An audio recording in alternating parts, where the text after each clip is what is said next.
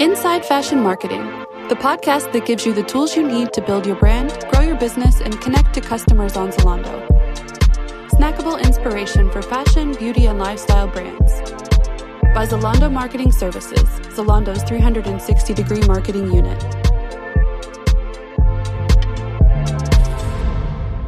Hello, hello. Welcome, dear listeners. Glad to have you on the show. I'm Andreas Antrup, and I'm Managing Director of Zalando Marketing Services, helping to connect fashion, lifestyle, and beauty brands and retailers with consumers all over Europe. Without much further ado, let's introduce today's topic where we'll be discussing how brands are rethinking customer connection in a world impacted by coronavirus and digitization, and what we predict the future holds for digital marketing. Here to talk trends, changes, and strategies with me is Diana Bert, VP Sales and Marketing at ZMS. She's been helping brands come up with innovative ways to reach the right customers and rethinking what it means to connect and engage in socially distanced and unpredictable times. But before we dive into it, Diana, let me ask what's been keeping you going during these lockdowns? You know, work from home, homeschooling, all these things. Yes, thanks, Andreas. Very good question. Keep moving has been very important for me, either thanks to my new app or simply going for a walk at lunchtime. But also during lockdown, I actually started music class together with my kids. I'm learning to play the guitar with my son and my daughter. Um, started piano. It allowed us really to change scenery once a week, grow in a new area, and have good quality time together. Yeah, I have to say that sounds amazing. I have to say, uh, for myself, all I did was do some sports in the morning with my oldest, but uh, that alone felt like, wow, this is this is now my, my anchor point to get the day started. Yeah, but it's, it's the new things we discover, all of us. So, well, Diana, let's get started. And um, if we think back to last year, the coronavirus pandemic really started setting in seriously in terms of restrictions. I believe it was in March last year. And can you help us remember what the general sentiment was back then in March amongst the brand partners and how that changed over time? Well, I can be sure that I will never forget this time. So if we look back March 2020, overall the first sentiment was fear and a certain concern of our brand partners to keep their employees safe. And of course that was happening, you know, within the, the company. But what also they were very concerned about was how they were perceived by consumers. They were really worried to do the wrong thing, being perceived careless. Uh, and we had some partners really stopping everything on their marketing activities. From our side, we took also a fair amount of time actually to advise them in terms of what's the right tone of voice, what's the right creative language towards the situation. Then I also remember that number one priority and sentiment around our partners was to keep business going. And while the majority of stores were closed, this also meant for most of our partners to really shift their focus heavily uh, in terms of performance driven marketing activities to drive and generate immediate ROI. But I also recall at that time certain partners actually taking a totally different approach and very strongly based on insight connecting to their customers. Now, I think if we also look back to end of last year, I think the, the sentiment shifted a little bit towards the urgency to drive digital transformation across their organization. And now as the stores tend to uh, reopen and measures relax, I think the teams uh, really focus on installing their organization uh, into this full digital transformation. It's indeed been a 15 month of roller coaster in terms of, you know, learning, outlook, and adapting. And I wonder, you know, now with reopening measures being enacted across Europe and I think we are at around 60 shots administered per 100 people in Western Europe. How would you say this will um, affect the marketing strategies of brands? Yeah, that's also a good question. I mean, you mentioned the data to predict also how we consider the reopenings of stores and vaccination across Europe to be influencing the fashion industry. To a certain extent, we can also consider uh, fashion marketing to to be to a certain extent predictable. One thing I see here to stay is the connection to customers and the connection to customers in particular to digital this really is uh, showing no signs of uh, slowing down. Brands will need to consider innovative ways to create high quality digital interaction with their customers. This was also outlined in a recent McKinsey survey. I also believe that brands will have to continue to adjust their marketing strategies to be data insights and digital led to really remain uh, meaningful to, to their consumers alongside their whole customer journey online, but also offline. Lastly, what I imagine for, for the future of marketing, so to say, is the a different role of the media channel mix. The strategies will be elaborated clearly with the mobile first mindset. And all of that still to have the ambition to create that seamless connected uh, consumer experience. Very interesting. Diana, I have to say this all sounds like a, you know a permanent change. It's not a transient phase we have been going through, but rather shifts in how advertising works in online fashion lifestyle beauty. Can you expand a bit more on what kind of change that is permanent? Yeah, it, it certainly did impact the, the fashion, lifestyle, beauty industry for sure, as it did impact uh, our lives uh, forever. I mean, if we consider ways of working today or social interaction, the way we travel, I think this um, is a permanent change. And in general, for, for brands, um, what uh, is here to stay is uh, this um, awareness of really understanding what drives their their customers, uh, what really matters, so to say, for them. Um, as said, one of the most important shift uh, of the industry for me uh, really revolves around this value-led marketing with sustainability, diversity, and inclusivity really at the core of what customers expect. And, and this change is clearly accelerated and, and really profoundly um, um, imprinted in the consumer's mindset and will be here to stay. Uh, so brands will not only need to role model in this area, but also be driving change. I find this, this value led marketing concept to be increasingly pervasive and demanded essentially by the consumer. It seems to be very much accelerated, as you say, by this pandemic. Would it be fair to say it's one of the examples that um, that make a marketing strategy, in a sense, you know, disaster proof, pandemic proof? I'm just thinking, you know, there's there's voices now that say this is not the last time we get through a pandemic, and uh, you know there may be harder ones ahead of us. And if you want to set up your brand well for such things, would this be one of the topics that you should focus on?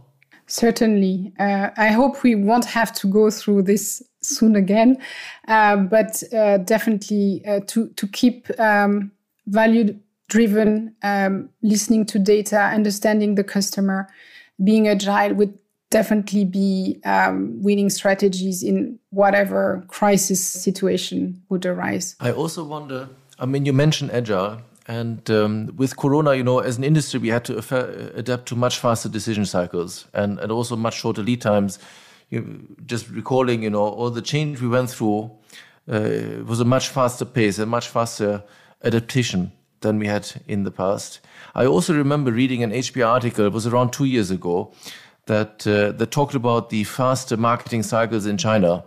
You know, instead of six months, it would be six weeks, this kind of thing. And I wonder, could this also be one of the longer lasting effects of the pandemic, meaning that we're moving into a faster cycled marketing operations, so to speak, in Europe?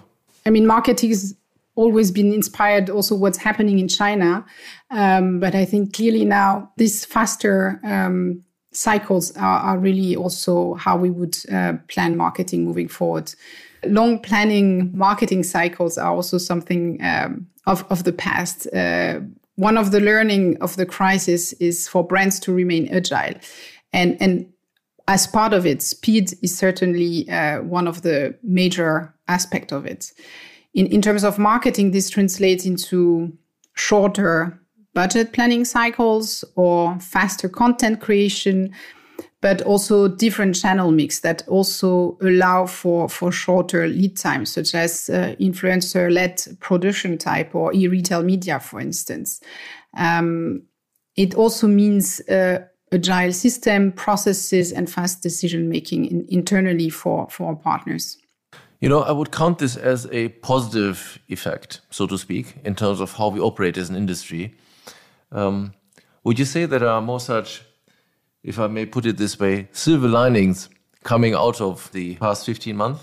I think in general, um, brands seems to be more open-minded, um, and, and, in particular uh, around that uh, ability to adapt their campaigns or strategies. Uh, but also listen to to really what their customer wants and and try to adapt to what they um, really uh, see is important for them, and not the other way around as um, maybe was the case before. You're saying you know listening to customers more than than talking to, um, so it's a more more bidirectional rather than broadcasting. Um, how does that manifest? Can you give us a, an example of two or two? Yes, uh, I, I, think probably it manifests with um, the urge of uh, social media platforms, for instance. Um, so, so really to to have the pulse on on what uh, our customers are demanding, or also rapid shift from online shopping to uh, consumption of uh, of content across multiple uh, touch points. Shall we, shall we perhaps um, look at a couple of um, implications on how campaigns are done? In more general terms, uh, Diana, what were changes that you observed in terms of how our partners have approached campaigning? Yeah, I mean, we had some of our partners which um, are what I would call early adopters. They were really quick to react. Um, you know, decisive in in changing their their strategies and and creating new campaigns with us. Um, but as said before, we also had uh, partners on the other end of the spectrum that that were really uh, pausing everything. Um, so it it wasn't like anymore like uh, you know shooting one campaign after the other, uh, but rather um, you know, embracing what the consumer was expecting and, and really go after it. Um, some brands were also uh, tending to be more hesitant with their uh, messages. Messages, uh, but in the in the end, it all turned out uh, very well uh, once you really listen to to and adapt to customers. That sounds fair. That sounds fair. Could you also give us an example or two um, that you thought you know, these are standout campaigns with uh, impressive performance in such difficult conditions. Yes, well, I can mention the the first one that comes to my mind is uh, this Nike Play Inside. Um, they were extremely decisive. One of the first insight we could read from data was how people tended to to turn to sports um, uh, to to go through this pandemic and with this campaign, really, um, the brand partner could really connect to and, and engage uh, to the audience in, in such a decisive moment for them. And I also recall another very um, interesting uh, campaign, which uh, kind of um, summarized all the challenges that uh, we were facing, how to produce content in this uh, distancing way. And, and in particular for fashion brands, um, the runway is such a important moment. So G-Star actually um, created a, a, first virtual runway show, really collecting imagery, videos, content from all across different countries with 25 models. And in the end, uh, it really was the first virtual runway. Amazing. I have to say, uh, I, I, love these examples. They make it so tangible. So um, let me play a wild card here. Would you have a third one for us? A third one.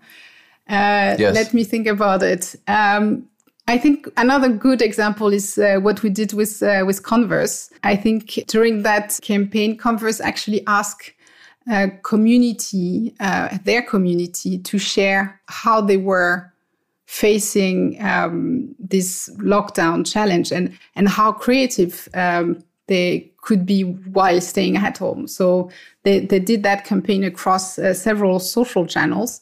Um, and, and that I think was also a very, very nice uh, case of at the same time engagement with customer, but also understanding the, the main sentiment that was driving the, the customer at the time. Well, I'm afraid we only have a few minutes left. So um, let's try to wrap up. And Diana, what would you say are your top takeaways for brands? So, what would be the winning moves you've seen? And um, how can we apply this as a blueprint for volatile times? I would say overall optimism in the messages and, and campaigns. As said before, um, don't be afraid to be bold. Um, early adopters really had a great uh, standing with their customers, the first movers, so to say. Listening to data and really understand your customers. Um, I think that's also what um, has forced brand to to really listen carefully to to what the the customers had to say and also wanted to see from them. And lastly, to to be agile, keep you know a constant eye on what's going on with with the target audience, really meet their demand, be fast, um, plan with agile marketing planning, so to say. Diana, as always, it's been a pleasure. Thank you so much for chatting with me today through this and, and sharing your, your expertise, your experience, and um, if I may say, your wisdom on this topic. And also, a huge thank you to our listeners for tuning in. And uh, we sincerely hope you've been helped to inspire your strategy. We've dropped some helpful links also in the show notes below, so you can dive a little deeper if you wish. Thanks for the time. And if you like the episode, make sure to subscribe. We'll have more insights and actionable recommendations for you in just two weeks' time. So, till then, cheers.